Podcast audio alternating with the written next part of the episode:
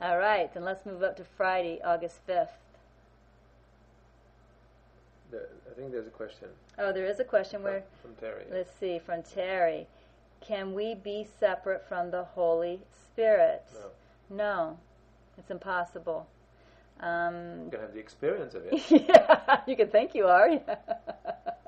um, Terry, do you want to say any more about why you're asking that question? Is there anything you want to add to that?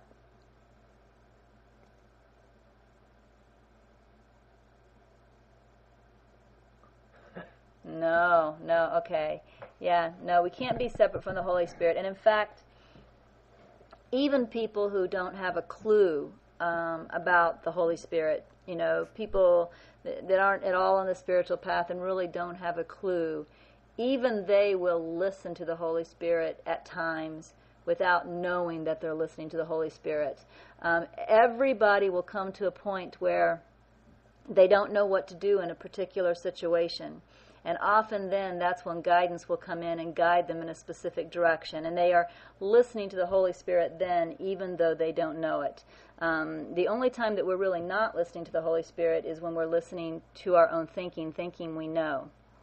I can look back on my life now and I can see several times where I made key decisions by listening to the Holy Spirit when I didn't know it at the time. But I was just feeling lost. I didn't know what to do, and I didn't even realize I was asking a Holy Spirit. There was no prayer or anything. Oh, I see, Terry. I'll get back to yeah, I'll get back to that in a second. But there was no prayer or anything. There was just a what am I going to do? And then something would come up that would guide me in a certain direction. And now I realize that was the Holy Spirit. Whenever I whenever I opened up to what am I going to do without trying to figure it out, I was always guided um, very clearly. And, and, and now I can look back and see how everything was so perfect. But you, he said, You just said you were going to join with Holy Spirit. That's what brought up the question. Yeah, and that's referring to in my awareness, Terry. So in my awareness, I would begin to know that I was joined with the Holy Spirit, would be a way of saying that. Where before, as you know, I felt very separate. Yeah. So it's talking about being aware of that joining.